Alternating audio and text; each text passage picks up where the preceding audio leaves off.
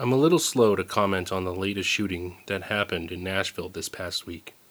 A shooting which seems to be an act of martyrdom, in which Christians were killed for the mere fact that they were Christians. We cannot know what happened, but there is certainly a troubling lack of information that doesn't help. It's a heavy topic, and I'm not sure that I'm properly equipped, but I'll try my best. I could use angry rhetoric after all, I feel pretty angry. I could make comments on who's at fault. But now is not the time for empty rhetoric. It's a time to point mankind to the Word of God. The Word of God is the only, and I need to repeat that, the only medicine for this culture. Our culture needs healing from sin to be restored to order. And most importantly, we need restoration of faith. We have a crisis of faith in our culture because we can only see the material in the here and now. It takes a lot more effort and faith to believe that there is something more beyond this life. If all that we can see is the material world in front of us, we will be left hopeless. Hopelessness is the great ailment of our disordered society, and Christians should be ready to lovingly administer the cure. Welcome to the counting room.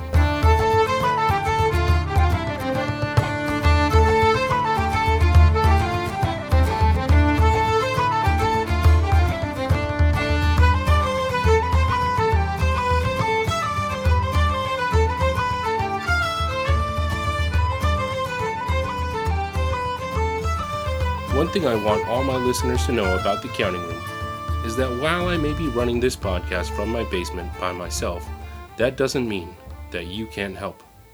You can send me feedback, suggestions, things I can improve, things that you liked, subjects I can talk about, or maybe you're interested in being a guest.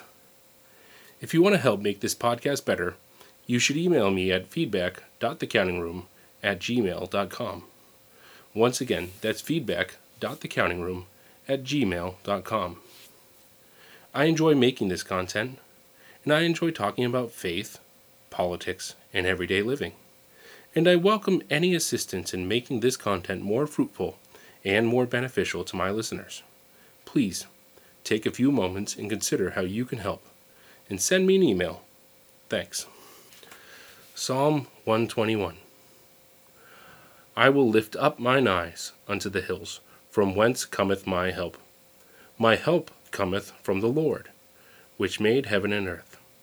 He will not suffer thy foot to be moved. He that keepeth thee will not slumber. Behold, he that keepeth Israel shall neither slumber nor sleep. The Lord is thy keeper. The Lord is thy shade upon thy right hand. The sun shall not smite thee by day, nor the moon by night. The Lord shall preserve thee from all evil. He shall preserve thy soul. The Lord shall preserve thy going out and thy coming in, from this time forth, and even forevermore. When I started podcasting, I never imagined that I'd be talking about something like this. I realized long ago that we're entering a period of angst in our culture, but I didn't think that I would be talking about a shooting at a Christian school. I relate to the victims in a lot of ways.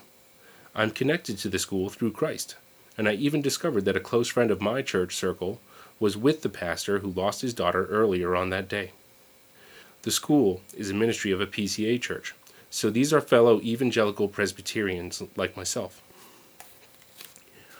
On the morning of March 27, 2023, a 28 year old woman violently entered Covenant Christian School of Nashville, Tennessee, and murdered three nine year old children and three adults over the age of 60 the police did an excellent job of justly putting an end to a rampage through lethal force that took her life. They are to be commended. In the aftermath of the shooting, we saw that the script was flipped, and the attitude seems to be justifying the shooting as if Orthodox conservative Christians provoked the shooting by holding their biblical views. Now the story is that the true victim of the shooting is the trans community, as they fear a genocide. The shooter apparently had some sort of disordered confusion. While I doubt the sincerity of such fears, I also have to say that even if they are sincere, they're ill founded. We know that there is sin in this world, and while we must hold a very clear biblical position that's at odds with their worldview, we cannot hold an entire demographic responsible for one act. As Christians, our purest form of resistance and rebellion against a fallen culture is laying down our lives sacrificially for it. Our sword is God's word, and by that we conquer. The indifference towards us goes all the way up to the White House, where Joe Biden has declared a transgender day of visibility. The insult to injury isn't surprising, since the established powers have showed us, time and time again, that they are not concerned with the optics of appearances of tone deafness. And they certainly don't want to make the story about dead Christians and the mourning families. In fact, it would seem that the Christians are the oppressors, and the shooter is the oppressed, according to Joe Biden. This type of institutional corruption is very disheartening, as it only permits anti Christian rhetoric that could end in future acts of this nature. This really hits home because the Covenant Christian School is very much like the one that I grew up in. And I'm certain that the pastor is not too different from the pastor I grew up with, and also not too different from my father, not too different from my friends, not too different from my own family. We Christians are connected by water and blood. Far be it from us to forget that. We rejoice together and we mourn together, as in Romans 12:15. We have a significant bond of brotherhood that makes our rejoicing greater and our sorrow deeper as we share our burdens with one another. As I said in the opening, I could think of some angry words and spout them out. I could also speak some empty words of peace and comfort. The world needs peace and comfort, but it doesn't need empty, reactionary comfort that platitudes offer. Our world needs the peace and comfort of the redeeming blood of Christ. It needs a restoration of faith. The parents who lost their children on Monday, March 27, 2023, in Nashville, Tennessee, were doing what they thought best for their children. And because of a culture that is in open rebellion against Jesus Christ and his reign, children were slaughtered at the hands of evil. As a Christian, I have to put aside my own pride and my desire for revenge and ask myself, what is the answer to this? There's going to be a lot of comments about empty prayers and rhetoric when Christians speak up. People will say that they don't like our thoughts and prayers. I've even seen some comments online saying that conservative Christians are at fault for this shooting. No victim blaming here. But I'm not too concerned with what the world might think of me. I can only say what I know to be true. We need a restoration of faith. Our culture is in a crisis of faith, and it only offers doubt and meaninglessness in abundance. We need to remember that doubt is what Satan had to offer in the Garden of Eden. The satanic question is always, Hath God said? Sowing doubt that God has not been faithful to us and has not created us with an orderly intention. He wants us to be filled with assured doubt that we just cannot know anything. Doubt is what our current cultural climate has to offer us. On the subject of doubt, the great preacher Charles H. Spurgeon said, Doubt discovers difficulties which it never solves. It creates hesitancy, despondency, despair. Its progress is the decay of comfort and the death of peace.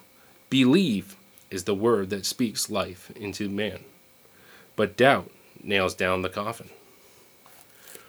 This picture of doubt reveals to us that the lack of faith in our Creator to sustain us in every way is cancerous and will only leave us as empty, walking, dead vessels.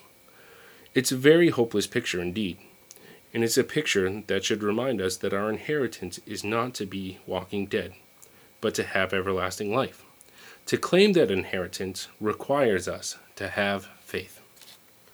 The faith that the believer has is a firm rock beneath his feet, giving him stability. But if our foundation is made up of doubt, and we have no grasp on reality, then we are like the sand that's blown by the wind and moved by every wave that comes our way. The reason we have so much uncertainty in our day and age is because we don't rely on the firm foundation of the Word of God. We need a restoration of faith. That is irrefutable. The lack of faith does not come from the more orthodox Christian community that believes every word of the Bible, Old and New Testament. This is the way it's often portrayed. Because many of us believe in God's law, we're driving people away. But what drives people away is an empty faith. The lack of faith in our culture comes from the watering down of the gospel by many Christians because they wish to negotiate with the world and make some sort of truce I include myself in here because I was a past offender. But there's no truce that can really be made, because as we should clearly see, we gain nothing from such a Faustian bargain. We need to believe that God is who he has revealed himself to be through his word. C.S. Lewis said, I believe the sun has risen, not because I can see it, but because, by way of it, I see everything else. We often say things like, We know that God exists because all creation proclaims it.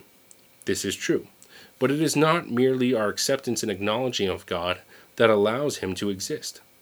His existence is mandatory for anything to be known or revealed to us. We see his fingerprint on all creation, but creation is only seen through him. It takes far more faith to not believe in God than it takes to believe in him.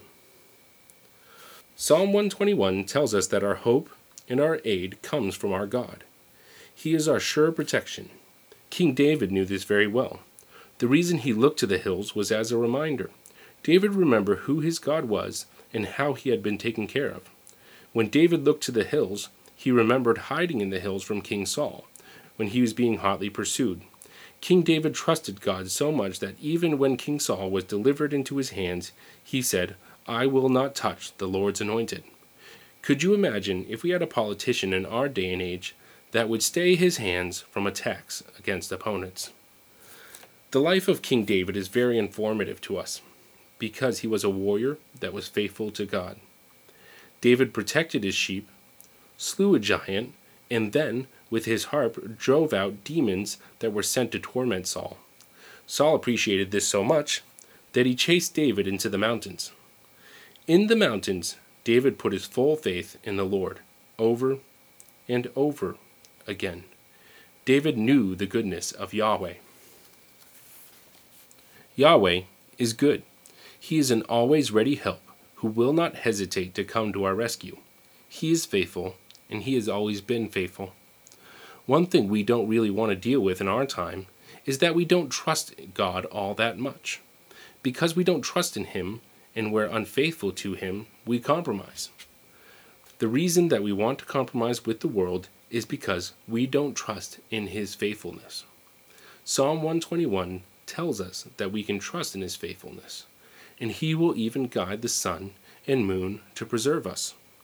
On a cosmic scale, the movements of the celestial bodies are directed by his hand and used by him to sustain us.